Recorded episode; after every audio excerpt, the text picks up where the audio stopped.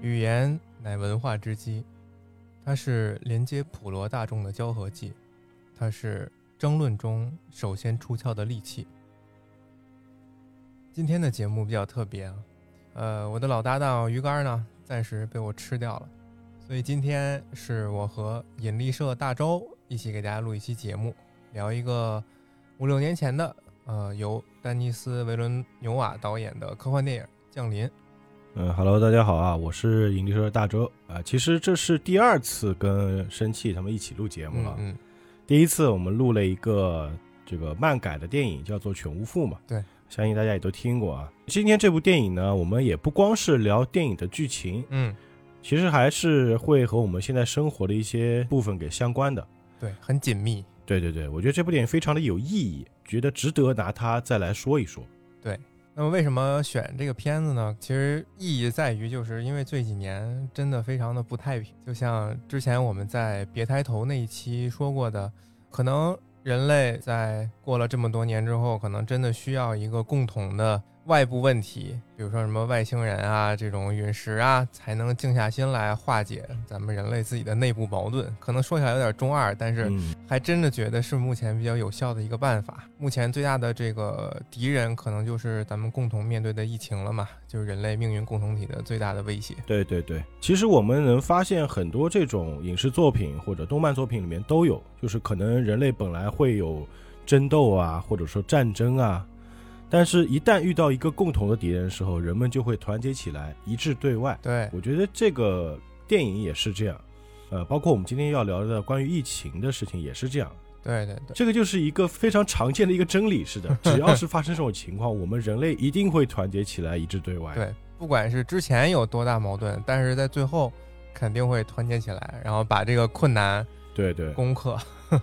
嗯。然后这个片子的这次最大的外部矛盾是什么呢？其实就是很简单，外星人来到地球了，就这么一个事儿。其实来到地球，说实话，这个外星人飞船降在这边呢，也没有什么大 动作。对我就是站在那儿就可以了。那但是人类会感到非常的恐慌，嗯，因为第一个这是没有见过的东西，第二个是我们无法理解的东西，对，第三个我们不知道它的目的是什么，所以啊，人类就进行了一系列的，骚操作。然后这个片子很奇妙，这个外星人降临到地球之后，人类内部发生一些事情呢。最近这两天看起来呢，感觉就像是对当今疫情肆虐的这个世界形势的一次完美的隐喻。啊，对对对，每个情节几乎都和咱们这两年人类对疫情的反应对应上了，还非常的神奇。嗯所以看完之后又有一种新的感触，所以给大家来聊一聊。对，以前那个时候疫情还没来，大家看这部电影的时候呢，更多关注的是说这个外星人用的语言跟我们中国的水墨嗯，很有这个共通之处啊。但是没错现在我们经历了疫情，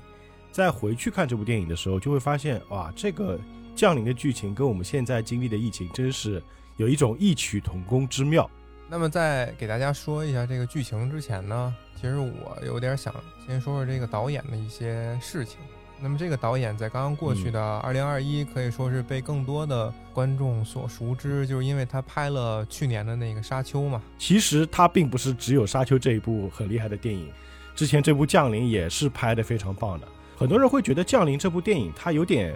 节奏很慢，再加上有点枯燥，嗯，或者说我看不到我想看的科幻片里面那种跟外星人战斗啊，呃，外星人带来的恐怖啊，人类恐慌这种啊、打砸抢。我们经常看电影里面经常是会这样，对，外星人侵略地球，人类共同反击，还要丢核弹什么的，我们在这部电影里面都没有看到。都没有。那《降临》这部电影它的意义到底在哪里呢？它给我们提出的这个反思到底是什么呢？呃，我们今天就要细细的跟大家去讲一讲这部《降临》。嗯，这个电影虽然它节奏很慢，但是它给我的感觉可以说更像一首节奏舒缓的曲子吧。但是这首曲子给你感觉就是一种娓娓道来的嗯，感觉呢，就像是在阅读比较让人看起来舒服的一个小说。所以这这个电影被改编出来之后，很多人也会去科普这个小这个电影它的原型其实就是一个科幻小说。嗯，所以在这个层面上来说，我觉得它的改编还是比较成功的。降临的原版小说，它的名字叫做这个《你一生的故事》。是一个听起来特别不科幻的书名。对对对，就像一个传记似的这种感觉。嗯但是看完这个东西之后，你就可能就会觉得这个书名直接把这个内容给你剧透完了。也说的挺直白，对对对你一生的故事全部给你讲一遍，对啊哎，就剧透结束。但是具体为什么剧透呢？我大家可以听我们一会儿讲就明白了。对对对，然后这个科幻小说的作者特德·江，其实也是一个非常有名的科幻小说的作者。他有一个我特别想说的一个特质，就是和一个咱们熟知的比较厉害的一个导演库布里克非常相似，就是他呢，别看他们的作品不像其他的艺术家那么高产，但是嗯，他们的每一个作品其实都是能拿国际大奖的一个精品。都很经典。比如说拿特德·江和阿加莎·克里斯蒂做对比啊，这个人家这个阿加莎一辈子写了五六七十部吧推理小说女王，嗯但是这特德·江呢，他这么出名，大家作为一个科幻作家，他有几部才十五十六部而已。那相当少了。作为一个专职的作家来说，呃，十五十六部可以说并不高产。但是从他一九九零年的处女作《巴比伦塔》开始，他就拿下了科幻小说界的诺贝尔奖星云奖。哎，对，所以是非常厉害的一个科幻作家。这个奖项分量还是很足的。没错，我记得迪迦奥特曼好像是不是拿过一个 类似的这种奖项是吗？迪迦还拿过星云奖吗？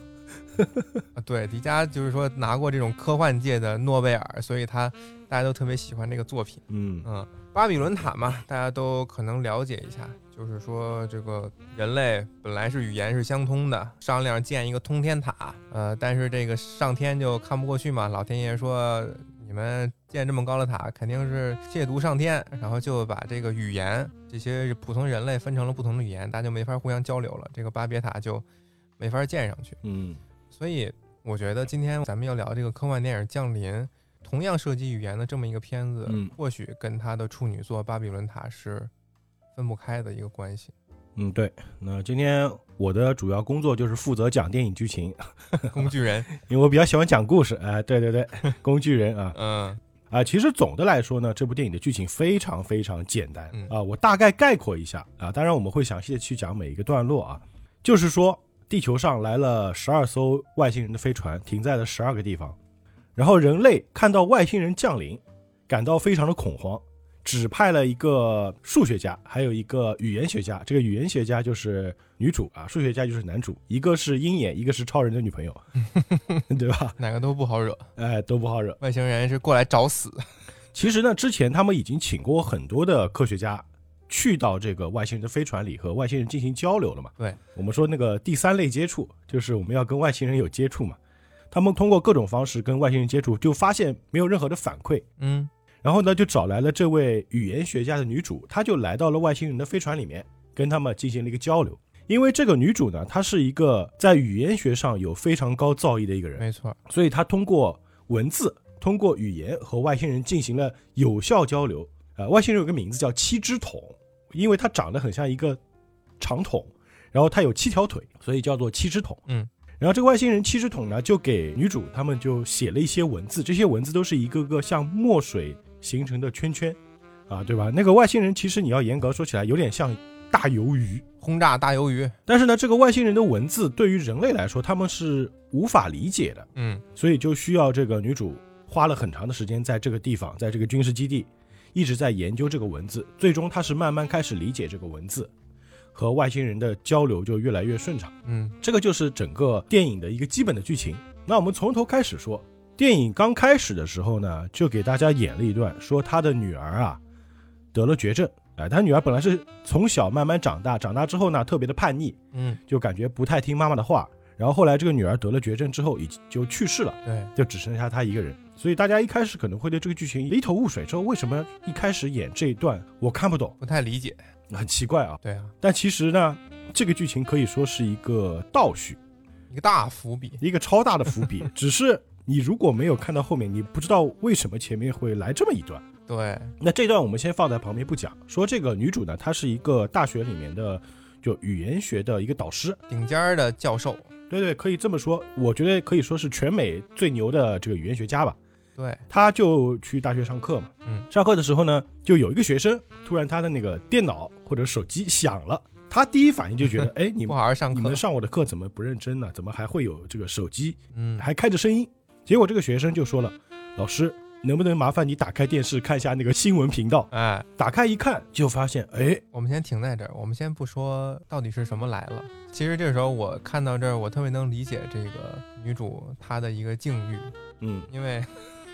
我也是其实刚毕业没有太久嗯，呃虽然是中文学的中文，但是也算是学语言的嘛。然后确实有一些老师会讲的一些课，从这个学术方面来讲，非常的无聊。很枯燥，对这种前面一个老师，后面一个大教室，只有几个学生的情况呢，经常出现。 然后老师可能有时候也就就都明白了，然后就也也不点名什么的，就那么几个人啊来回上。对于老师来说，他也就是完成任务，对，其实有时候也挺心心疼这些老师嗯。他其实他也不太会去管就学生到底就是上课认真程度到底怎么样，对对因为本身看起来就稀稀拉拉的，如果你还要去管那些学生纪律的话，你的任务也完不成。对，就显得我好像就是特别那个没有管理能力似的，可能老师就会这么想。但是我还对语言这个课程我还是比较感兴趣的，嗯所以如果一旦他讲到什么外国语言和中国语言这些事情，我还是特别感兴趣去听。嗯，而且中文和其他国外语言的一些对比，也是我觉得语言学习特别有意思的一个地方。嗯而且往往相隔几千公里的不同的地方，对不同的事物具有着共同的一个形容和认知。比如说，咱们中文里边一个成语叫“一石二鸟”嘛，嗯，对吧？然后英文那边也有一个，就是 “one stone two birds”。哎，就很巧哈。对，甚至每个字都能对上这个，而且之前的这个成语也是很早之前流传过来的，也不会去说是很早之前我们隔着太平洋有这么一个交流，可能也不太现实，所以我觉得还挺神奇的。嗯，对对对，还有一个有意思就是，就对不同的事物有着不同的认知，然后往往会闹出一些比较搞笑的事情。前两天我看一个短视频，嗯呃，在罗马尼亚语，罗马尼亚语里边就是表达一个意思，就是说我来吧，然后我可以。嗯他们是怎么说？是说 fuck you 嗯，就是那个 F word 是吧？啊、对，发音是一样的，可能他们字母不一样，但是读起来就非常让人误会。那如果在 如果一个罗马尼亚人来到美国，对人说“我自己来吧”，那对面这个人可能会揍他， 就是这样的情况是吧？对，那个短视频里边就是一个大妈在那儿收拾东西呢，做做做家务，农场的。然后那边走过来一个不说罗马尼亚语的一个美国人吧，嗯，那个说 “Can I help you？我能帮助你吗？” 然后那大妈就在那儿一边干活一边对那个小伙子说 “fuck you，fuck you”。 这就是语言不通造成的尴尬。对，反正学语言是一个挺有意思的一个事儿。但是学生们不来上课，这种课堂，我觉得在疫情之前可能还是一个习以为常的事儿。嗯但是经历了这么久，大家上网课上这么多，和目前在校的学生和自己的这个同学、老师啊，多久没有见面之后，如果疫情有一天突然消失，我觉得至少我还是非常愿意继续和同学们和老师啊一起继续认真的完成每一堂课，然后珍惜大家一起相处的时光。我觉得嗯，好不容易嘛，哎，对对对嗯，其实你这么长时间的网课上下来，你特别期待的应该就是去教室里跟大家坐在一起上课，是不是？啊，对啊，我从大三那下学期开始，我就没带， 本来要回学校，但是就一直不让我回去嗯了。其实我就从大二以后，我就网上毕业了，等于直接提前毕业了。嗯，对对对，其实我跟你年龄差距嗯比较大了，但是我跟你有个共同点，就是我还是比较热爱学习语言这种课程的，哎因为我自己本身就比较爱学英语嘛。一样，后来呢，就是我也有段时间就是也会给别人上课啊，大家也知道，呃，李生气是第一期播客训练营的同学，对不对？那在给他人上课的时候啊，我经常会讲一个事情，就是我觉得当面上课跟网上上课这种感觉是完全不同的。如果我作为老师的话，我也特别愿意当面给学生上课，因为这种有一种眼神交流，有个现场互动，这个氛围完全是不一样的。对，而且我觉得，如果作为一个好老师啊，啊，当然是我说的这个好，不是指这个学术能力好不好。我说的好老师，可能就是比较会调动课堂的这种气氛的老师啊，他肯定是更愿意当面跟大家一起上课。对，只是在没有疫情的时候呢，第一个我们不可能预料到疫情会来，所以大家有时候对这种选修课啊，就是哎呀上就上，不上就不上了吧，对，不上的话，那个麻烦谁谁谁帮我点个名吧，就我就算到了，甚至像这个女主，她都不点名儿。那就去了，直接就上课了。嗯呃这个阶梯教室里面也是一片死气沉沉，大家也都都低着头，对吧？对，这就是电影一开头呢，这个女主给大家上课的一个情况。嗯，那他这个课上到一半，其实才开始上，还没上到一半，刚刚开始就有一个同学这个手机 响了，刚开始这讲个，同学就说：“老师，麻烦你能不能把那个电视打开，我们开到新闻频道。”结果开到新闻频道一看，这个整个全球都在通报说有外星人降临地球，美国这边有一个，啊，呃，中国有，印度有，呃，法国有，各个国家都有，一共有十二艘飞船来到这边。主线任务来了，这一下子就是大家就会很恐慌，非常的害怕，因为当这个外星人降临地球这件事情发生呢，这个概念跟以往我们所看到什么 UFO 啊、不明飞行物啊这些东西，我们只是看到一瞬间嘛，对，我们会有好奇心，我们会去探索外星人的文明。但是当外星文明真的降临地球的时候，我们就不会这么想了。第一感觉就是完蛋，他如果是来打我们的怎么办？世界末日了，对，第一个想法就是我们要怎么办？我们能不能存活下去？嗯因为很简单一个道理，如果一个外星文明能够飞到我们地球，以我们现在的科技，以我们现在理解能力，这个家伙肯定是太阳系外面的东西，对，它能够穿越宇宙，能来到地球，可见它的科技能力要比我们地球领先了不知道多少年。嗯， 所以第一个我们很害怕，因为历史就是这样嘛，发生过太多了。比如说英国人啊，哥伦布他们去到美洲大陆的时候，跟印第安人哼哼，懂的都懂，打仗，是不是？还有这个西班牙人和玛雅人，哎，就是一个高度文明来到一个低级文明的时候，这种历史实在是太多了。包括里面那个长官，那个黑人演的，一只眼睛耷拉的那个黑人，他说了，你随便翻开一本历史书，历史已经重现过很多次了。嗯，所以现在我们就是地球的危机。然后地球危机一来，现在每个国家就全部都要严阵以待了。无论是就是像对岸漂亮国这种的发达国家，还是发展中国家，他们现在都不得不一同面对这次全球性的威胁。值得一提的是，在这部电影里边，我们中国还是一个呃，怎么说呢？我觉得有点黑我们，啊就说我们是武力至上。就是那里面有个将军叫商将军对啊，张将军， （General Shan），他的想法就是我一定要外星人离开地球，要不然我就打过来。嗯，人家要保护地球，我觉得有点小小的黑了我们，说我们是崇尚武力的国家。其实，哎，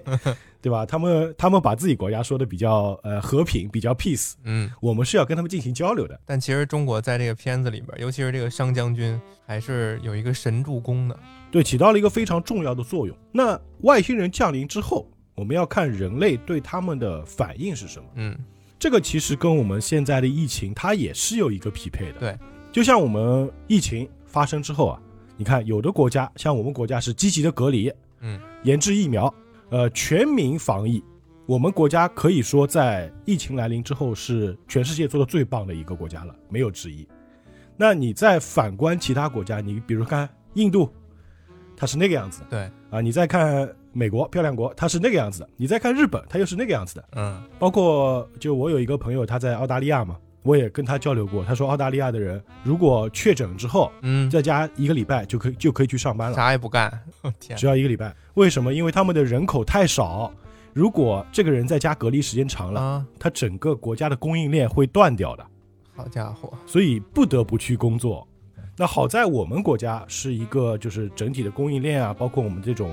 啊、不管是物流也好，生产也好，这个销售渠道也好，嗯都是非常健全、非常完善的。我们人也多，对，我们的劳动力也强。那我们国家如果真的发生这种就是确诊的病例，那直接就住院治疗嘛，这隔离嘛。可以隔离所以挺说长时间，这一块我们做的很好。那有像我们这样呃积极的防疫的，也有的就是大家无所谓了，反正疫情来了，大家就一起得病呗。对，也有那种就是呃世界末日论的，整天散布一些恐慌信息，比如说我们看到很多那种造谣的人，所以现实中这些国家对待疫情不同的反应，其实也通过这个片子能看出来。当这个外星人降临在地球上的时候，十二个地点分布在全球。那么我们刚才也说过，这些国家的呃这个发展程度不一样，那么他们对应威胁的这个反应势必也会不一样。对，呃，有的其实就是直接开始零元购了，就开始说世界末日来了，直接暴乱。嗯，那么有的呢，理性对待，我们要先派出学者去和他们接触；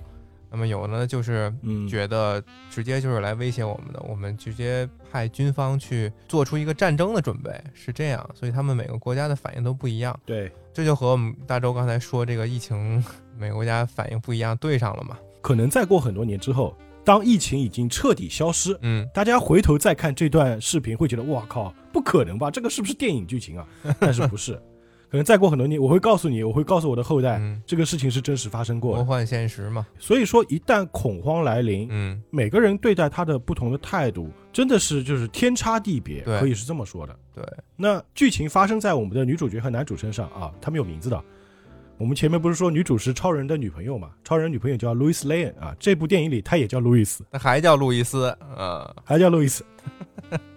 鹰眼演的那个人的名字叫做伊恩也啊，伊恩。就他们两个是被指派进去的，一个是语言学家，一个是数学家物理学家，啊，对，呃，应该说是理论物理学家。对对对，刚才生气在开头读的那段话呢，就是路易斯他写的一本书，最开头的一段那个引子，就序言。当时伊恩他作为一个物理学家呢，他还吐槽了一下，他说：“这个语言不是最大的武器，最大武器是科学。哈哈哈，”但是后来他们进到了这个外星人的飞船里面进行交流的时候啊，他又有了一个心态的转变。啊，现在我们就把剧情就发展到了，呃，女主跟男主来到了军事基地，对他，们就穿了那个隔离服进到了飞船里面。嗯那进去之后呢，第一次接触呢，他们只是先去试验一下。军方的想法是，看看你能不能和这个外星人进行交流，而且没有任何的这个生理的不适。他们第一次进去之后，什么都没干，只是进去之后说自己的名字路易斯，他就说自己是路易斯嘛。嗯，然后外星人没有任何反应，没反应，对方只是出现了两只大鱿鱼，出现了两只七只桶。当时女主看到他们之后出来，那个伊恩就已经吐了，就感觉啊对，受不了，压力太因大为。其实那个飞船里头，外星人的飞船里头的重力和地球之间是有一个转换的过程的。，对呃，那因为那个飞船是竖直立在这个地面上的嘛，悬浮在地球的地面上，对对那就要求这个进去的地球人面朝上和这些外星人嗯交流，但是里边不可能有一个什么架子，然后让大家有条件躺在那儿面朝上和外星人交流嘛。嗯，所以外星人还会贴心的把里面飞船的重力调成改变方向，调成侧面的， 对，所以大家能够在里面这个随意的像在地面上一样行动，但是就这么一个重力转换的过程，再加上里面环境是比较阴暗、灰蒙蒙的这种感觉，对身上还穿着那种厚厚的防护服，所以大家可能第一次进去之后就非常不适应，出来之后就哇哇往外吐， 是的，这个外星人他是可以随便改变重力的方向的，这一点特别强大还。有这个气体成分，还有就是他们能够改变大气的浓度，对就是其实里面的氧气他们会带一只小鸟进去嘛，那个小鸟进去也是没事盗儿的，墓似的，因为一开始他们还是觉得不行，我们毕竟是跟外星人接触嘛，嗯我们还一定要穿好防化服。所以第一次进去之后，其实他们呢做了一个无效沟通，对，根本没有用，什么都没有得到。当时女主出来说的第一句话是：“我被解雇了吗？” 然后那个长官说：“不是，等会儿你还得进去。嗯，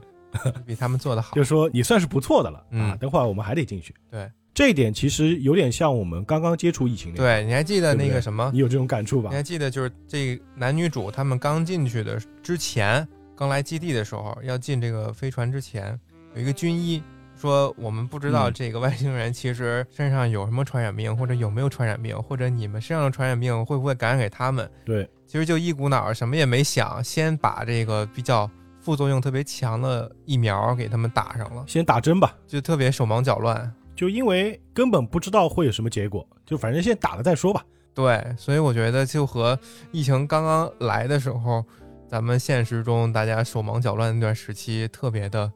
相似，因为当时说这个新冠病毒它传播方式有很多嘛，有什么气溶胶传播啊，有这个什么空气这个飞飞沫传播，所以当时大家都特别害怕，有人甚至说要不要把这个厕所地漏堵上，因为它能气溶胶传播，特别害怕。你甚至还能看到街上有些人穿的那种宇航服式的隔离衣，有些人去超市啊就穿个宇航服似的对，那时候大家会抢这种衣服啊，对对，包括口罩的价格也是一升再升，哇，这咔咔抢口罩呀！对。买口罩你根本就寄不到这边，说什么口罩在路上就被截断啦，已经送到什么抗疫第一线啦，被截胡了。啊，对对对，就当时大家特别恐慌，然后大家都去超市里抢东西，对，抢泡面，然后买火腿肠，在家备那么多东西，嗯尤其是年纪比较大哦的，就咔咔买，这超市里都是空的。啊，南方那边好像就是距离那时候疫情爆发的中心比较近嘛，对所以我觉得是不是和我们北方这边，尤其是北京相比，情况会更加的不太一样。因为疫情刚刚爆发的时候是武汉嘛，对，离江苏比较近，那时候特别讽刺的就是，当你在城市里看到有一辆武汉牌照的车，嗯，你就特别恐慌。我记得我群里也有的，他们一个上海的听友说：“哎呀，完蛋了，我家楼下居然有个武汉牌照的汽车。”他后来仔细想想说，那个武汉牌照汽车好像，呃，已经在这儿住了好几年了，一直是这辆车。汽车不会自己生病毒，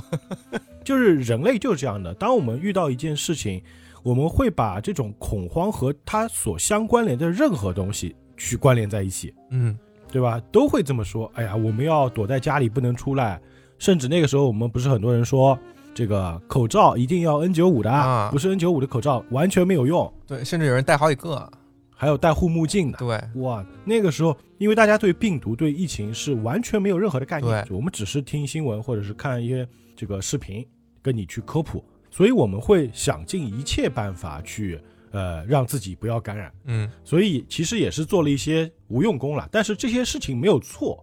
只是呢，就是我们会把疫情的这种情况再带入到这个电影里面，真的就是一模一样。没错，手忙脚乱。我说说当时我在家那会儿，那那是什么情况吧？那时候是过年嘛，然后我们很多亲戚嗯会在、会来我们家打打麻将啊什么的。当时那时候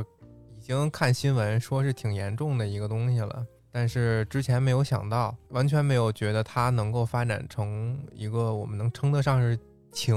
这么样一个东西，疫情嘛，这个我觉得是一个挺大的一个词儿了。啊，当时觉得啊，这一波可能就和很久之前的那种猪流感啊，或者甲甲型 H1N1 那种感觉，嗯，它这个病危险吗？是真的危险，但是我觉得那时候可能只是一个持续时间不长，然后作用范围不广的这么一个事儿，不至于成为零三年非典那种级别。嗯，但是看到新闻上那么多这个什么建什么方舱啊，或者急症的这些新闻之后，我突然觉得我嗓子好像都不太对劲了， 我就觉得我想咳嗽。心理作用，心理作用。对，然后心里还是说是没事儿，因为待在待在家里边儿哪儿也没去，但其实有一旦出现这种情况，觉得心里还是不舒服。呃我当时有个非常印象深刻的体验，就是因为我有一个慢性咽喉炎嘛，对，就是做做播客做多了，说话说多了，嗯就经常会咳嗽。然后那个时候就是我的同事啊，在办公室里，就一旦我咳嗽，他不就直接在办公室里戴上了 口罩，有点尴尬。啊呃，当然他们有时候也会开玩笑的说，就是我有时候咳嗽会咳得比较厉害嘛，因为我啊，嗓子确实痒不舒服，我会跟他们强调说我这个跟新冠没有任嗯何关系，我这个是慢性咽炎。然后我们那个财务他就说。啊，大周，你一咳嗽我就想报警。 然后那时候真是看到什么就觉得这是一个特大一个事儿了呢。春晚上出现了这种歌颂疫情医护人员的节目，嗯出现对对对出那时候紧急出了一个安排了一个朗诵节目，我记得是，就觉得完了嗯拉 PQ 了，可能新冠这个东西时间要持续的比我们想象的要多得多。现在不知不觉都快三年了。对啊，快三年了，谁能想到它能持续这么久呢？但是我觉得这件事情对我们来说也是有一个积极的意义的。我们回想一下，刚开始疫情发生的时候，大家都是紧张、慌乱，嗯，对吧？很乱嘛，乱七八糟的。对，呃，很多人被隔离在家里，我们就特别慌。但是现在其实疫情它一直有在反复嘛，但是大家已经已经形成了一种防疫的习惯了，嗯，就是我们现在出去一定会随身戴口罩，对，一定会保持卫生。我觉得这点是有一个积极意义的，就是我 们对于这个疾病的防控，我们作为老百姓来说，每个人都已经提高了这个防疫的素质了。听说自从有了这个新冠，大家都戴上口罩之后，呃感冒的这个数字降了降。确实，以前每年我肯定会有一次重感冒的，我也是，但是我已经我已经有两年没有感冒了。对对对，我都不敢相信，两年没感冒。最近都没感冒过。但其实对于我们这些普通老百姓来说，就是没有真的进入到疫情状态的老百姓来说，我们的身体健康反而比以前好了，对是不是？这是一个积极意义。对对对，但是经过一段时间之后，我们就找到了该如何正确应对新冠病毒， 以及如何从容的生活在新冠疫情的阴影之下。那么同样的，这个电影里也是人类反应还算比较快吧，开始从某个角度着手去和未知的威胁和未知的外星人去接触。对，我们再回到这个电影剧情啊，嗯说女主第一次进去不是做了无效交流嘛，没错，因为她是个语言学家，所以呢，她第二次进去的时候，她就带了个写字板，嗯，然后那个长官还问她，你带这个东西干什么？我去呼他，这个 这个我可以写嘛？然后他就把那个 human 嗯人类这个单词就写在了板上，然后给外星人看。但是呢，这外星人就远远的，就跟他远远的，好像没有任何的反应。嗯然后路易斯做了一个非常勇敢的事情，嗯，他就直接把那个防护服给脱掉了。有点可怕，当时他一脱防护服，所有人的反应就是啊，要不要终止接触？要不要终止接触？就特别紧张，因为他看到在这个飞船里面那个鸟是没事儿的，所以说空气的含量是 OK 的，人类是可以生存的，所以他就把防护服脱了。嗯，空气可以，就是要交流，我们坦诚一点，对不对？就是往前走了很多，走了一大步距离，本来是离得好远。对，他走近了一点之后呢，又再次把这个 human 这个单词版就展示给七只桶看。嗯然后还自己还在说 human，就指了指自己 human。这个时候，终于外星人有反馈了，他有点像那个章鱼喷墨水，对然后一只手伸出来，它会分出好多个叉叉，抬了一个触手出来，就喷出一团墨。这个墨也特别神奇，本来是一团乱乱的墨，然后会转转转转转转转，形成一个圆圈。没错，但是这个圆圈呢，它又有很多不同的造型。好、人类一看，哇，我们现在有了这种有效的交流了，嗯就把外星人的文字拍了下来，回去进行研究。嗯，这个就等于说是跨出了与外星人交流的第一步，或者说是有效交流的第一步。对，等于说是就是掌握了这个新冠病毒的一些特性，就是我们开始研制疫苗哎，的过程，我们是一直在不停的研制疫苗，对吧？对一开始是研制过程，然后要临床试验，对，找到方向了，一开始会有很多医务人员先做实验，就他们先打嘛嗯。后来才是广泛的给老百姓大家排队去打的嘛。对，在电影里面是对语言交流的一个开始有效的交流了，在我们的生活当中，就是对疫苗的研发有了一个初步的进展。对，他们会不停的根据人类的一些语言，通过这个叫什么提斯板吧，然后和这个外星人、有七条腿的这个外星人七只桶互相试探交流，然后发现一条双方能够互相理解的一条行得通的路。他们是通过这样不断的试错，然后来确定我们到底哪个圆圈对应的是哪个词，我们这个英语这个词该怎么用圆圈表示，一点一点的他们都翻译出来了。当时那个长官还说了：“我说你进去跟外星人交流，怎么都是什么吃、嗯，走路、跑步、你我他，怎么都是这么简单的词语啊？对我呀们想知道的是外星人的目的到底是什么，好不好？就他是什么？长官很简单，就是我们很着急，我嗯一定要知道他的目的到底是什么，我要用最高的效率、最快的速度知道答案。”没错，但是路易斯说了，我们想要知道答案，首先我们要跟他们建立一个沟通的桥梁。对，如果我们都无法理解他的意思，他也无法理解我们的意思，我直接问你们来的目的是什么，他们怎么回答你嘛？就没法回。我觉得这一点在电影里的表现就特别的合理，嗯，不是说突然出现一个黑客，他他他打了几排字，那电脑就破解了。这个其实挺扯淡的，说实话，我觉得挺扯淡的。对啊，它必须要有一个过程。这部电影给我们的表现出来的就是，它的这个过程很合理。我们先要从最简单、最基础的东西去进行交流，然后慢慢的建立一个交流的模式之后，对，我再通过我的词对应你给我的这个圆圈圈，我们再去匹配，嗯，再去翻译。当然，在电影里面啊，我觉得他已经把这个过程已经简化掉了。女没错主角可以说是个语言天才了，她甚至后来还写书嘛，对，读懂七只桶的那个书，对不巨对厚的一本发表书发表了一本著作。嗯，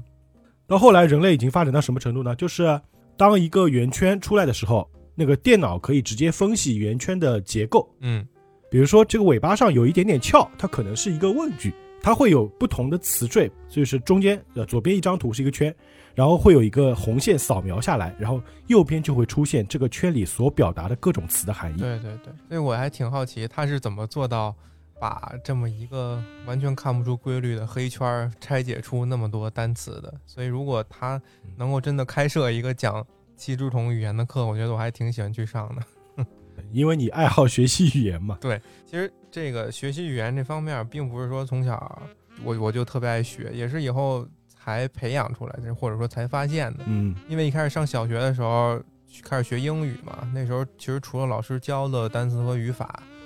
之外的那些词儿，其实我一个也不知道，也不想去了解。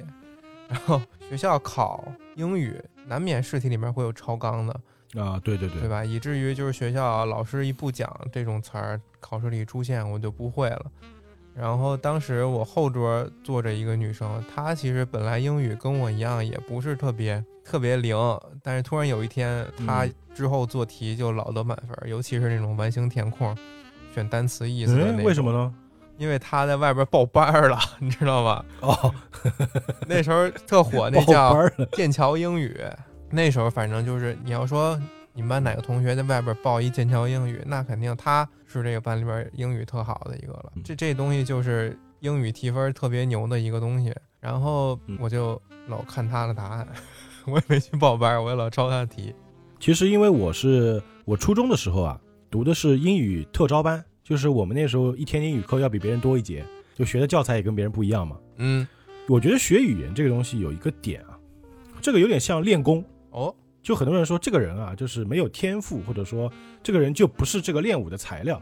但是某一天他可能开窍了，就是中国话我们会说一个词叫开了窍了，就一样的道理。我当时学英语一开始最枯燥了，小学刚毕业去到初中，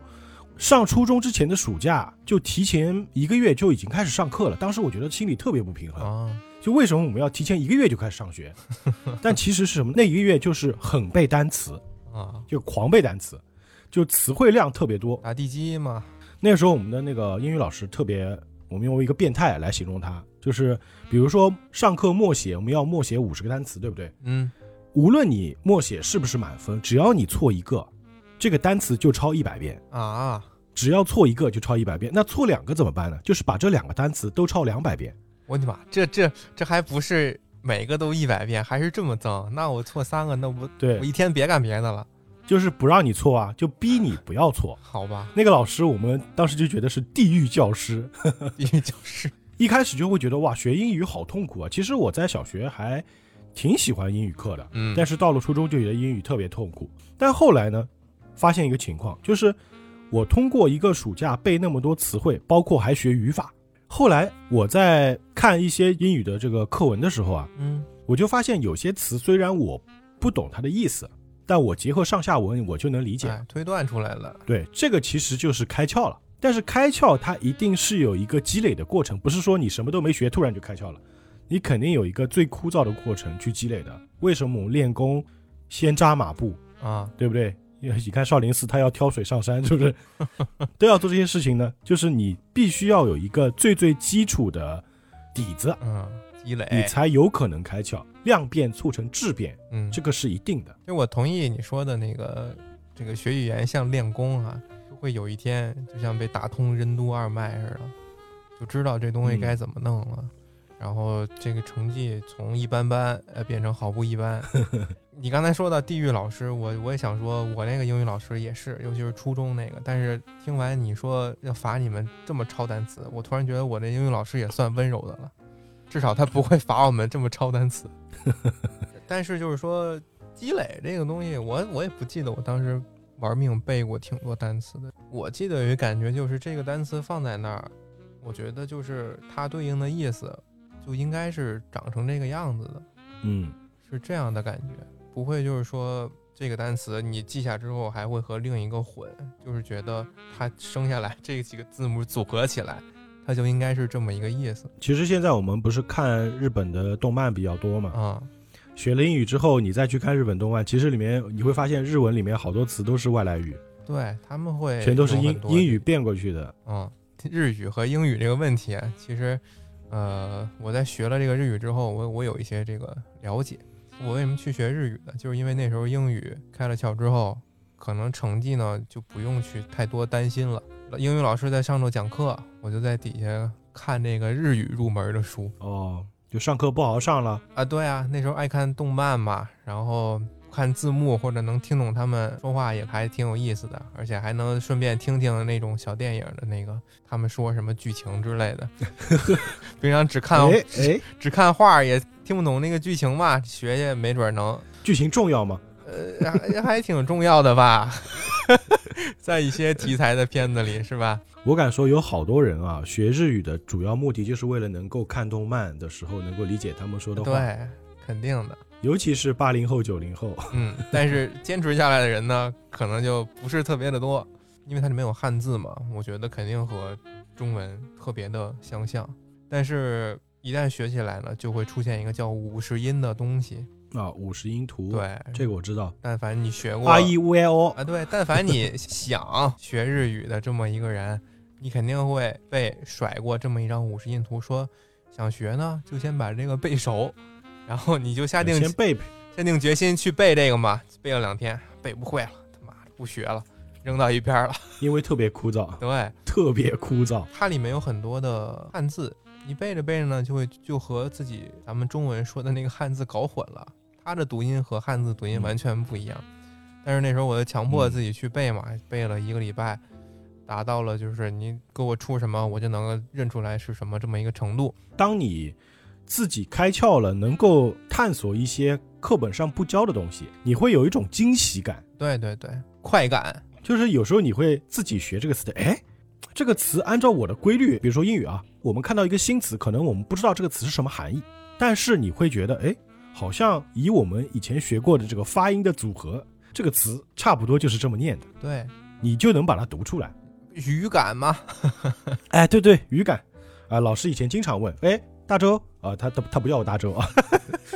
这题这题为什么你选 C 呀、嗯，当我们不知道怎么回答的时候，就说哦，老师，这个是语感。哎，我我我有想起来一个特别凡尔赛的一事儿，嗯，有一天老师头一天晚上让我们回去背单词，然后我没背，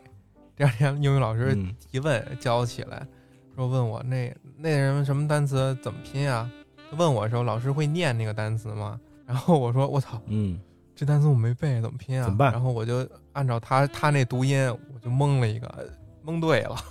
边上那同学说：“嗯哇，厉害呀、然后我觉得我太牛了我，对啊，就是前面我们说的吧，就我们看到不认识单词，至少会拼。是是是，而且这个你学了语言之后，你会感觉和使用这个语言的国家的一些文化产品之间的隔的一些东西会越来越少。比如对说对你对看动漫嘛，它是主要是说日语。但是你学完日语之后，你会发现它里面说的，比如说它是讲一个西方中世纪的故事，那么它按照嗯，这个设定来说，它不应该去说这个英语外来语，或者说荷兰的外来语，嗯因为它是一个西方的这么一个古代风格的这么一个故事，它不嗯会去说现代人类去创的一些语言。但是有的片子对它不严谨，它会去说，所以你就会觉得，呃这这个片子它可能哎设定是吧，这个制作不是那么用心，嗯，再有，你可能会发现他们说的一些东西和汉语之间是相通的，或者有歧义的，可能就会为你学习这个中文或者学习这个外语之间呢，它会有一种打通的感觉，你会觉得这个真相在你面前一层层的出现，这种感觉，我觉得还是推动我继续去学习语言路上一个积极的推手吧。对对，所以我能理解这个女主路易斯，她作为语言学家，而且还是世界上最优秀的翻译家，嗯，在进行语言学习时，这种废寝忘食表现出了这么一种兴奋的感觉。觉也不睡啊，了，对，沉饭也不吃了，沉迷在这个翻译的过程当中，还自己写书呢。对，想很想把自己这个所学分享给其他人，告诉大家，这个其实应该这么说。那所以我觉觉得语言这个东西，你一旦入门，就会越用越想用吧。直到现在，我也会去听一些外语的音频啊，或者是看一些影视啊。我觉得从最原始的文本看到或者听到的东西，才是最本真不被曲解的意义。那么，女主其实也秉持着一个原则嘛，她坚持和这个七只桶的语言心贴心，这个手拉手的交流，终于其实才能破解他们来到地球最后真正的目的。甚至他还给那个跟他交流的两只七只桶还起了名字，就对起了一个美国名字，亲切，就更好交流嘛。其实他们后来已经开始慢慢的就是交流的越来越通畅了。没错儿，这个时候就发生了一个转折，这个转折其实还挺严重的，就是对于语言学家来说，这个其实不是什么太大的问题，但是嗯对于美国军方来说，或者说对于打仗负责战争的战争机器来说，他们是觉得不行，这个词太恐怖了，这个词就是 weapon，就是武器。对，因为当时那个七只桶他发出一个字，然后女主说她的意思是叫 use weapon，就使用武器。然后那个长官就直接就慌了，说啊什么？他们要打仗吗？不行不行，这个消息只要传出去，就一定要打起来的，这个太可怕了。他都说用武器了，当时女主角就说了一个梗，说这个词嗯，他们的用法跟我们的用法可能是不同的。一词多义嘛，啊、对。然后他说：“你凭什么这么讲？”然后他就提了一个例子，就是 kangaroo，袋鼠。对，袋鼠，呃，觉得这个梗其实特别有意思啊，这边也是跟大家科普一下，就为什么袋鼠它叫做 kangaroo 呢？就是当时去到澳大利亚遇到袋鼠，他们就问当地的土著说这个东西叫什么，土著说 kangaroo，嗯，于是就是英语里面它就叫做 kangaroo 了。其实 kangaroo 这个词的是当地土著语言里面我不知道的意思。 我不知道，对啊，我不知道，他就说了一个我不知道啊，叫 kangaroo，然后 然后老美他们就莫名其妙就认为啊，这个就叫 kangaroo。嗯， 这我觉得这个故事特别有趣啊，它是一个很搞笑、很幽默的误会。到现在我们还是叫袋鼠是 kangaroo，当然它会有一个更准确的形容它的一个就是学名，这是另外一个层面的事，这是动物学的事情了。女主举这个例子主要的目的就是什么呢？他们说的 weapon，他们说的武器，跟我们所理解的武器，它可能不是一个东西，所以我需要跟他有进一步的交流。但是这个时候，美军这边已经有人觉得这件事情很可怕了。嗯，他们就做了一件事情，就是有士兵自己偷偷在进那个外星飞船的那个升降梯里面啊，就放了一个炸弹。内鬼来了，他就觉得不行，我要把这个飞船给炸掉。但这个时候呢，这个路易斯和伊恩两个人还是进去了，因为他们要把这件事情跟外星人讲，就是我嗯们中间不要造成这种沟通误会而引发不必要的战争。对，然后这个时候，外星人就放出了好多好多的那个超多的圈圈，好多小泡泡，好多小泡泡，而且这个外星人还救了他们两个。对，就在外星人在危机时刻，这个炸弹快要炸的时候呢，就改变了重力的方向，伊恩和路易斯就掉出去了，就掉到了那个长长的通道里面。嗯，但是他们没有摔死，他们掉到那个通道里面呢，重力方向又改变了，就是他们就悬浮在了那个通道里面，反而是炸弹留在他们那个交流的空间里面，把一个外星人给炸死了。哎，等于说外星人还救了人类。对，然后这个时候好了，因为发生了爆炸事件，再加上这边这个商将军啊，已经发开始发起最后通牒了，就是二十四小时之内，嗯，这帮外星人一定要离开地球，否则我们就要打了。就已经到了一个非常剑拔弩张的一个状态。很强硬，对对对，这个其实你要放到我们现在啊，就像我们对待疫情一样啊，怎么说呢？特别荒谬的一点就是，比如说呃，某些国家的这个领导人，他们会说一些很奇怪的、很莫名其妙的话，让大家去喝 这说个，洗衣液、消毒水儿什么的， 还有就是什么呃，这疫苗呃，这疫苗不用打的，打了没有意义，就我们不需要打疫苗，我们只要让这个对我们身体自己好就可以了，我们不用管的，就我们出去不戴口罩也没有问题。疫苗是政府植入的监控，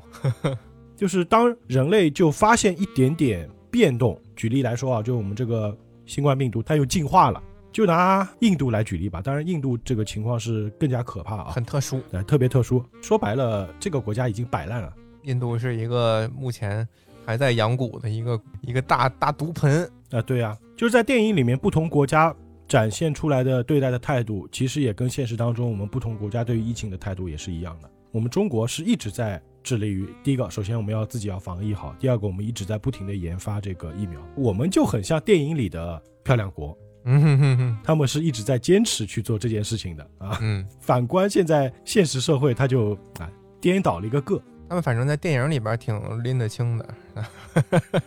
但是现实里边可能就糊涂一点儿。嗯，这个女主她就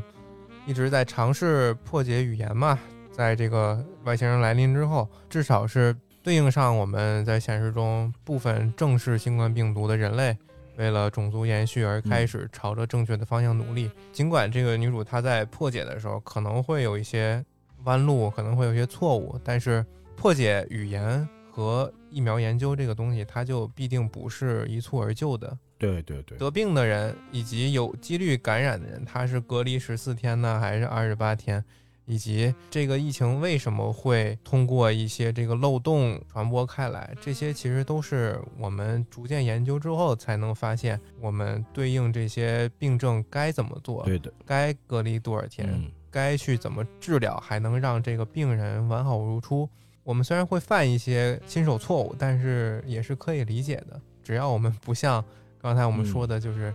呃倡导喝洗手洗洗衣液呀、或者不打疫苗这种奇怪的领导一样。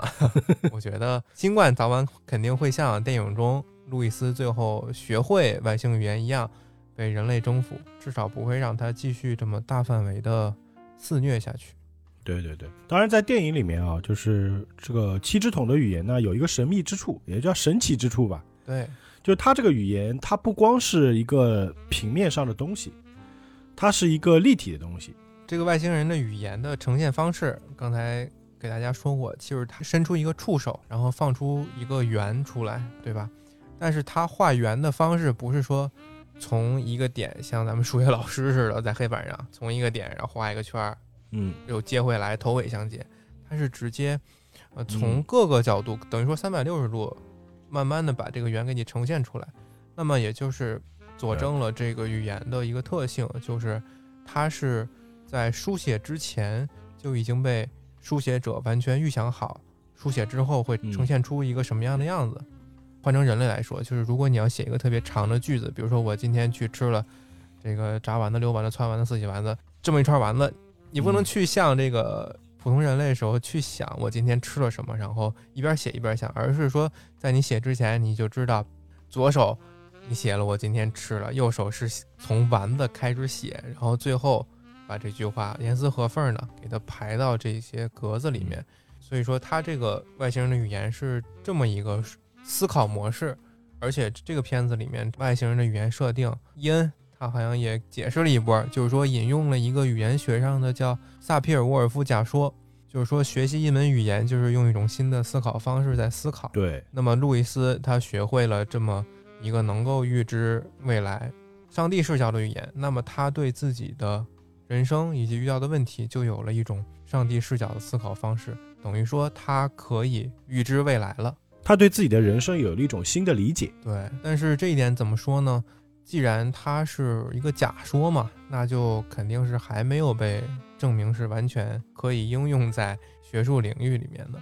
但是有一个点，我觉得很能说明它这个假说的真实性，就是说，你知道法语嗯它的数数方式很变态嘛，大家都可能有所耳闻。你要说说看呢？这我还真不知道。比如说七十六，他不念七十六，按照法语里面来说，如果这个一个法国人跟你说我学了七十六遍啊，他就会说嗯，我学了六十加十六遍，你不用法语说吗？我不会法语、啊。 我今儿法法国人告诉你啊，就这就这意思。啊对，法国人告诉你我今儿考了九十六分儿，他不说九十六，他说我今儿考了四乘二十再加十六分儿，哦，这不多此一举吗？要咱们看对吗？这逻辑跟咱们不一样。啊，对。但是虽然这么麻烦，可是法国确实出了很多有名的数学家，笛卡尔、拉拉格朗日、傅立叶等等一些有名的数学家，就就就很神奇。通过这个，你就不能说萨皮尔沃尔夫这个假说完全是错误的，对吗？哎，你说到这个，我就想到我之前看到一个视频，就是印度人他怎么学那个乘法，啊， 就比如说六乘以七，他就横着画六条线，竖着画七条线，然后数里面的格子，啊可以玩井字棋，哎，就就就玩那 个井字棋。他这种算法就是数格子、数线，啊然后算出来一个结果，就跟我们背乘乘法口诀表它是一个道理，嗯，但是他的思维模式跟我们是完全不同的。说回这个电影哈、除了这个女主被外星人这个降临所影响，学了他们语言嘛，影响思维方式，然后这时候片子里的世界在以中国为首的剑拔弩张的强硬态度之下，这个国家的状况怎么说，就是一秒一个样吧。非常恐慌了，因为那个炸弹事件之后呢，飞船它本来是竖着立在那儿的，后来这个飞船就横过来了。对，全世界的飞船都横过来了。对，而且离这个就陆地有一段很大的距离，就感觉是因为你们对我们进行了进攻，所以我觉得就作为外星人来说，我拒绝跟你们交流了。可能他们只是拒绝交流，但是在人类看来就是完了，他们要打我们了，怎么办？特别害怕。那后来呢？女主角她也是做了一件比较伟大的事情啊。她这个飞船横过来之后是有很长时间的，不是说一立过来之后就要干嘛干嘛，她就停在那儿。然后女主呢，其实她一直在试图说服这个各个国家的这些和外星人接触的人，我们要拼凑出一个完整的信息，就需要用到每一个飞船跟你们沟通所得到的那个图，要把十二份信息拼成一个完整的闭环，嗯，才能够了解外星人的真正意图。我觉得这点是非常伟大的，就是他一个人去做了这件事情，他一直在各处去就是宣讲嘛，一直在给大家就是讲这些不东西，容易啊。很辛苦，很辛苦。那最终女主角是能够拼凑出整个十二份的东西之后呢，她和外星人进行了最后一次的对谈。嗯，这个时候已经跟外星人不是隔着一面玻璃墙去交流了面，对面了而，是直接面对面了。一进去他还问：“哎，那个谁呢？怎么不见了？”然后外星人就直接跟他说：“他已经死了，他已经不在了。”他们直接能够完全不用翻译交流了，很厉害。他直接能看懂他的文字，就直接打出来。哦，我知道你的意思了。后来他才得知，这个外星人为什么要来到地球呢？有一个非常重要的理由，就是我们这个七只桶这个种族需要人类在三千年后来解救我们，嗯，我们是来帮助人类的。对，你想，外星人本来抱着一个非常友好的心态，甚至我是来找我们自己的救世主的，我们怎么可能会打你们呢？来求救的。但是，一旦中间的沟通和交流发生了偏差，嗯，那我们想要找的救世主反而会现在就消灭我们。当然，他可能不一定打得过我们，但是他会对我们造成敌意。那未来三千年之后，地球人就不会拯救我们了，我们这个种族就要灭绝。要拿危机感来说啊，外星人的危机感比地球人的危机感更大。要知道外星人他们一直说这个能预知未来的语言嘛，等于说 就是他们提前了三千年看到了自己三千年之后会有什么样的一个经历，所以才选择来到地球，把这个语言交给女主，试图让人类去理解他们来这儿的意图。但是怎么说呢，蝴蝶效应吧，它这么一来也会影响地球所有人命运的走向。对对对，它可能就像这个新冠疫情一样突如其来的降临，毫无预兆的就影响了整个星球的历史吧。就是如果从一万年之后角度来看，现在这个时段肯定是一个值得被记在书上的这么一个时期。嗯，就纵观咱们之前的一些历史，比如说这个黑死病，死了欧洲可能嗯百分之五十的生命。就鼠疫嘛，人都死光了，也没有人种地，也没有人交税，国家也就没有嗯钱、没有收入了，那就间接引发了一些战争嘛，影响了后续人类几千年的历史。可以说黑死病，它的意义就相当于就中世纪的一个节点。对，就黑死病之后，中世纪就结束结束了，因为我们知道中世纪的时候，天主教是为王嘛，嗯对，神权大于王权嘛。但是真正发生黑死病之后，大家就发现好像信神并不是那么有用没，什么用。我们信上帝可能真的没有什么用啊。对呀、中世纪就直接结束了，然后才会引发后面的这种文艺复兴啊，嗯，人的觉醒，呃，还有一个是霍乱这种病。那么在日本明治维新的时候肆虐，虽然死了很多人吧，但是也逼得日本政府教会很多普通民众做一个穿着得体、讲卫生、饭前洗手这么一个市民，才推动了他们这个嗯维新的成功吧，也是影响了他们一个国家的历史。还有这个天花儿，这个这个这个可能狠一点儿，就几乎团团灭了这么一个种族吧。嗯哎，反正这些突如其来的意外，肯定会在发生之后影响很大一波生命之后的命运。对对对正如新冠为咱们所处的世界所带来的这些影响一样，在历史上来说都是无法改变，而且很深刻的。对，在片子里面刚才说到，其实人类有的对外星抱有敌意，有的在他们来临之后就觉得自己的信仰顷刻崩塌。上帝造人嘛，也没说造外星人啊，他们怎么来了？这不是骗我吗？对吧？然后有的就是说世界末日要来了，就开始自杀或者自焚。然后有的人就特别兴奋，说这这个种族肯定是来要来进化我们的，要帮助我们飞升。啊，对对对，对我记得看过一部电影，那个名字我忘了，反正也是外星人来打地球的一部电影，就是很多人会在那个摩天大楼顶上开 party，对，然后等着 UFO 来迎接我们，然后那 UFO 飞过来，一个大炮哎啪，整栋楼都反炸正了。我也看过这个情节。那哪部电影我不太记得，但这个印象绝对深刻。对对对，无论普通人对突如其来的灾难或者是意外反应如何，在这个片子里呢，外星人这么一来，就影响了故事里面地球人之后三千年文明发展的走向。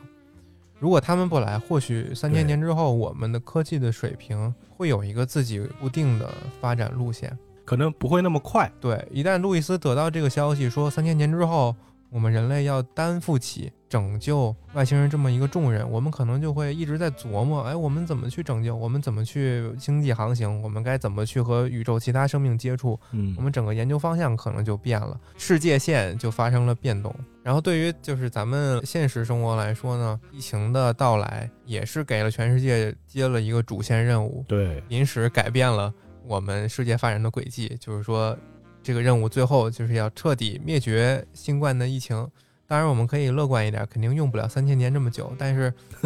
仔细想一想的话，会有多少人在接到这个主线任务之后被改变了人生轨迹？太多了，被改变了对今后人生的规划。人民是创造历史，人民是历史的主体。而当这么多普通人的命运轨迹被改变的时候，历史又会朝着怎样的方向发展？我觉得从最直观的一个点上看的话，就是我们全球或者我们全国，我们人民的这种卫生意识肯定会越来越好，对，这个是毫无疑没问的。错，你就想我们在疫情之前，我们洗手液真的用的那么勤吗？好像并不是。我们消毒液用的那么勤吗？好像也并不是。对啊，甚至很多时候你去到医院里面，很多人在咳嗽，他们都是不戴口罩的。但是现在呢，你走到医院里，就算你不咳嗽，你也会戴着口罩，是啊，这样能够大大的降低我们对于这个疾病的一个发作率，对对不对？我们就更少生病了嘛，人的身体更好了嘛。我觉得这个点特别的积极。嗯，第二点，你想，我们国家这种疫苗研制、这种医学的研究，一定会有一个很大幅度的提升。这样，对于以后我们有更多其他疾病的时候，我们就能够研发出更新的药、更多这种效果更好的药出来，这个都是有很大的积极意义的。很多人经历了这次疫情之后，他们可能年龄正好处在一个决定自己以后职业规划的这么一个节点，他可能就会受这个影响，决定去做医生啊，去做一些生物研究，命运就被这件事情改变了。你别说我表弟啊，嗯，我表弟他现在就是在深圳那边，就是做生物基因这块的研究的。有哎，我也不知道为什么，他是自己本来就想好了还是什么？就现在他在人家深圳做这个工作就是意义非常的重很大。好，刚刚我们说的是宏观啊，我们的国家会怎么样？其实微观来说，包括现在我们这种网络经济，包括直播带货啊什么的，这发展的这么快，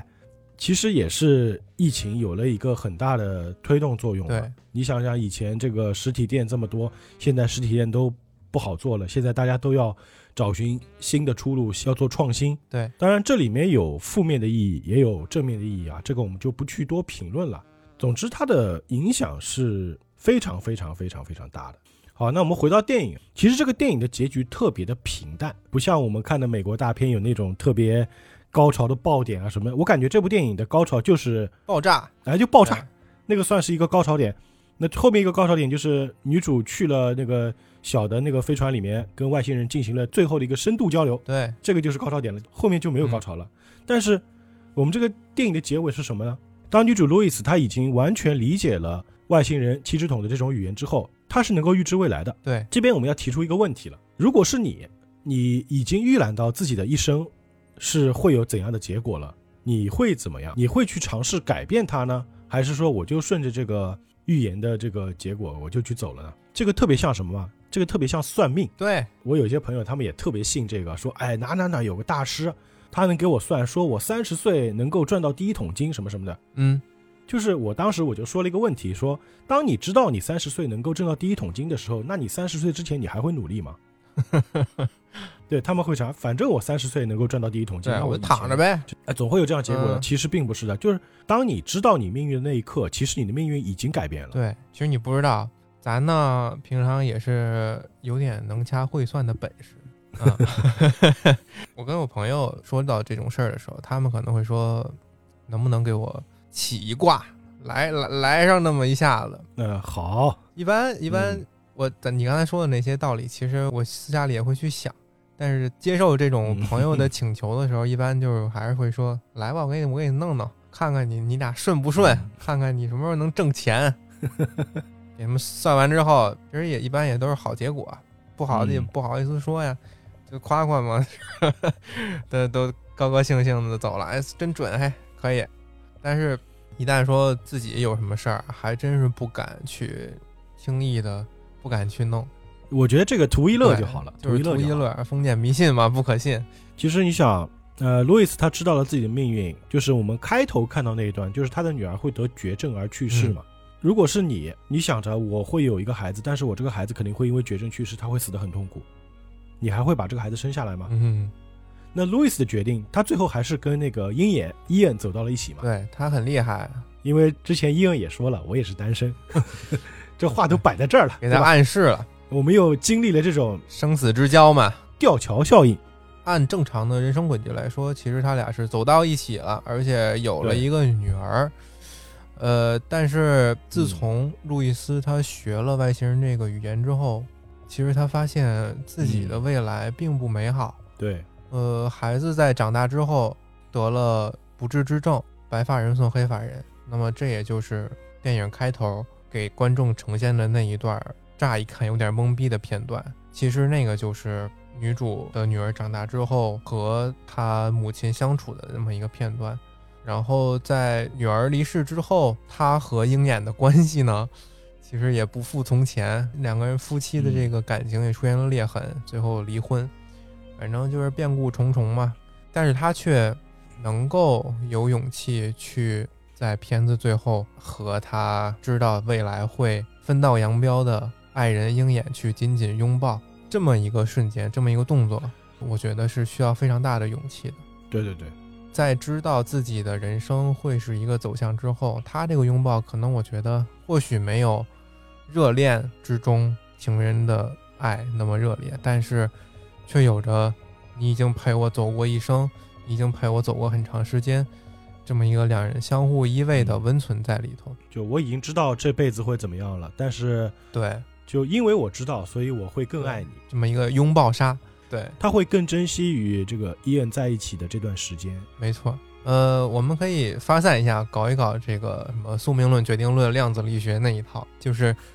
呃，如果路易斯没有提前知晓他的未来，那么他现在所处这个时空，他的人生其实对他来说还有无限多的可能性。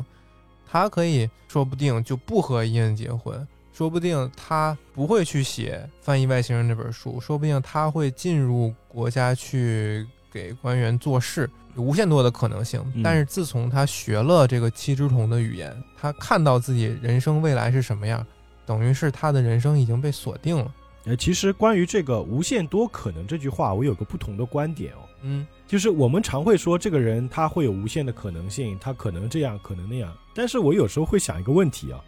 因为我们不知道，所以才会说有无限可能性嘛。啊啊，但是最终我们是没有回头路的，对不对？我们不像玩游戏，我这边存个档，这次我选 A 路线，下次我选 B 路线，再下次我选 C 路线，没有这个可能性。对，我们的人生就是一条线，就是我们可能并不具备那么多的可能性，就是我们可能真的就是被定死在神圣时间线上的，嗯你的宿命就会决定你一定会选这条哎线。我有这种想法，那要这么说，其实这个女主路易斯的选择，那就更显得她悲壮一些，而且更显得她是一个更有勇气的人吧，因为她的人生轨迹被定下来了嘛，她却还能去 嗯笑着去有勇气继续拥抱未来的生活。我觉得，无论是从你那个角度来说，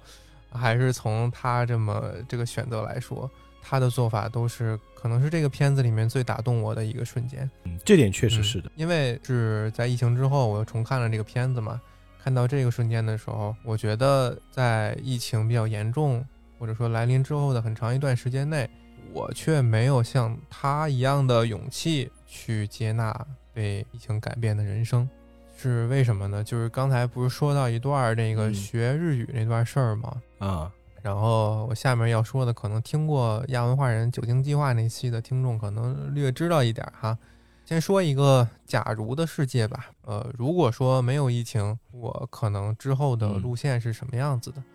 就是那时候高中开始学日语，然后学了也几年了，觉得有一点呃擅长，可能会往这方面发展发展，所以在大三的时候就决定去隔壁的岛国留学一下嘛。毕业之后，哦，啊，如果没有疫情，就是在大四，然后大四那年，也就是二零年，二零年的十月去到那边去上学，研究生嘛，嗯两年半到三年是这么一个计划。也有可能会留在那边，呃，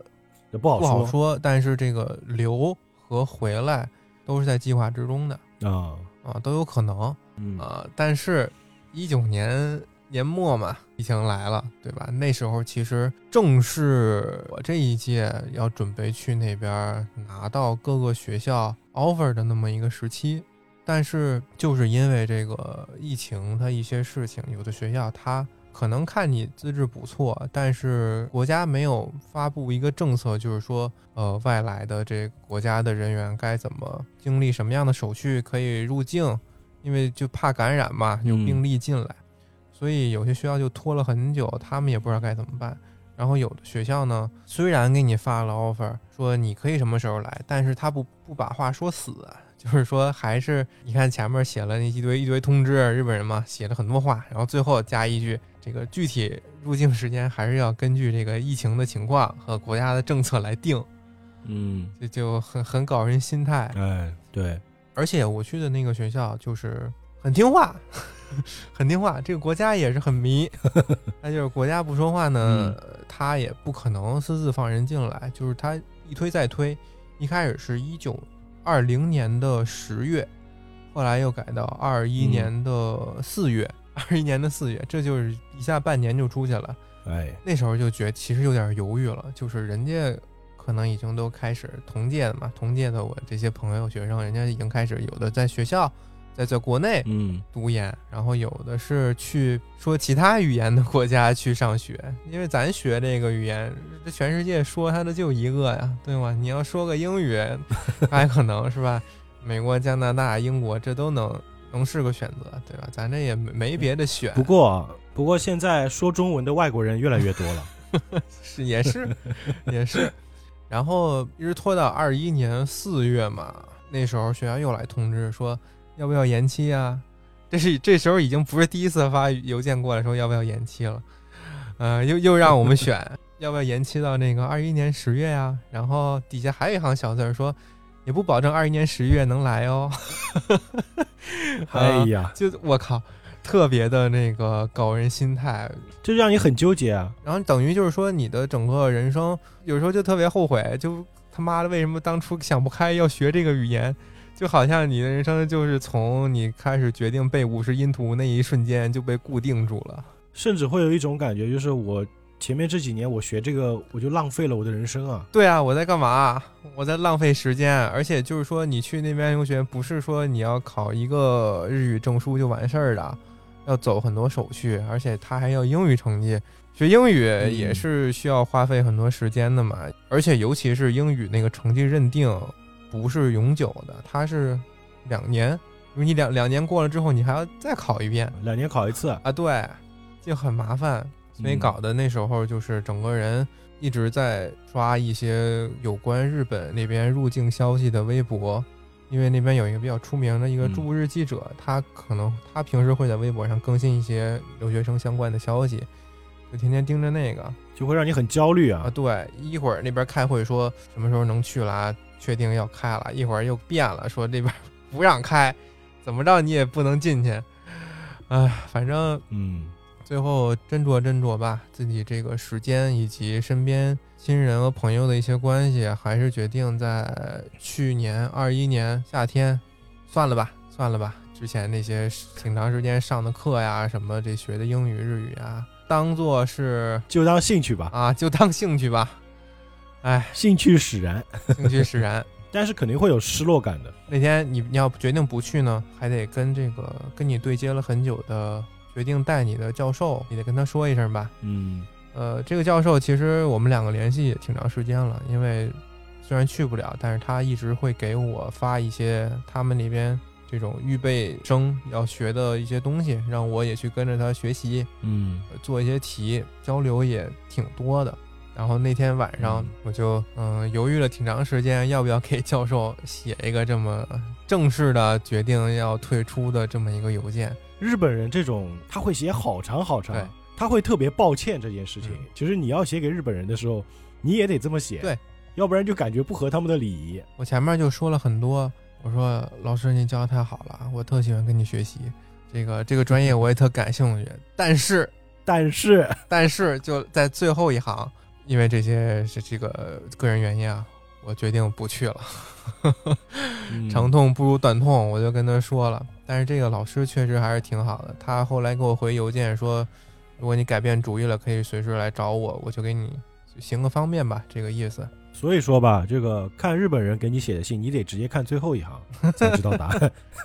要哎，要不说就是语言改变人思维方式呢？我为什么把重点放在对最后？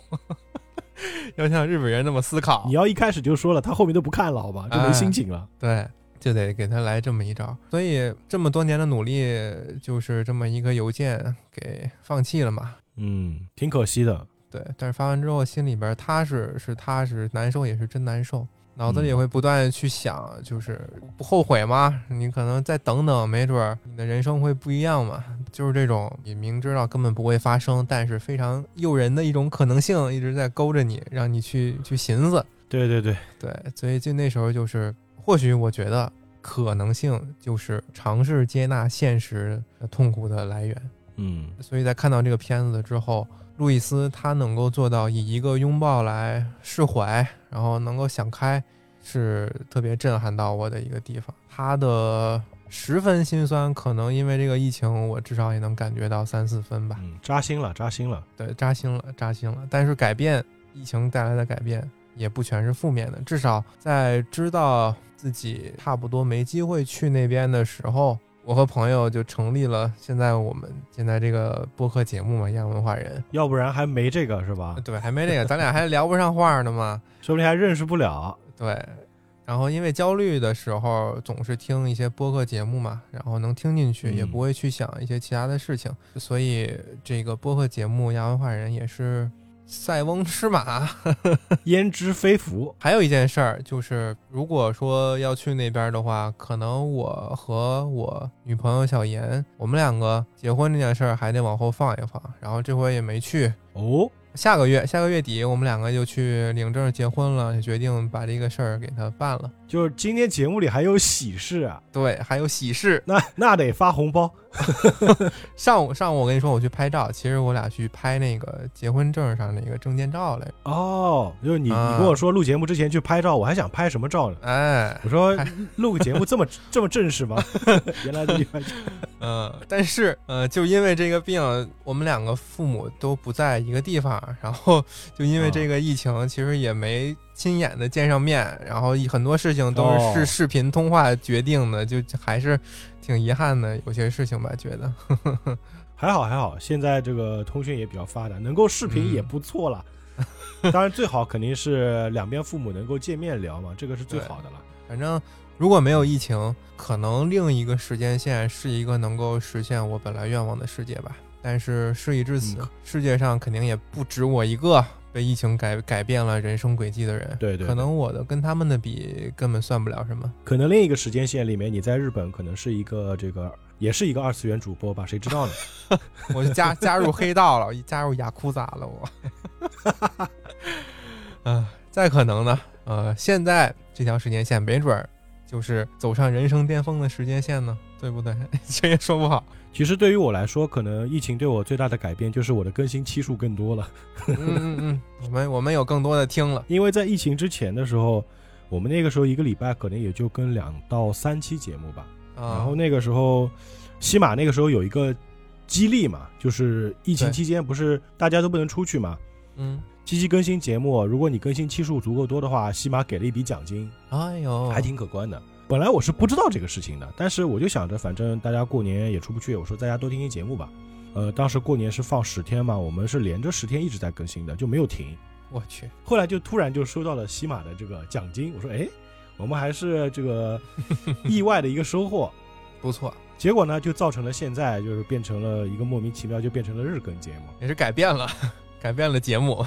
也是意外吧。就现在就是属于骑在马上下不来，大家在后面赶着，就天天 催更。呃自己，但是我也已经，我也已经习惯这种状态了，所以就哎就这 样吧。习惯了，那还 挺好，要不然就是自作自受。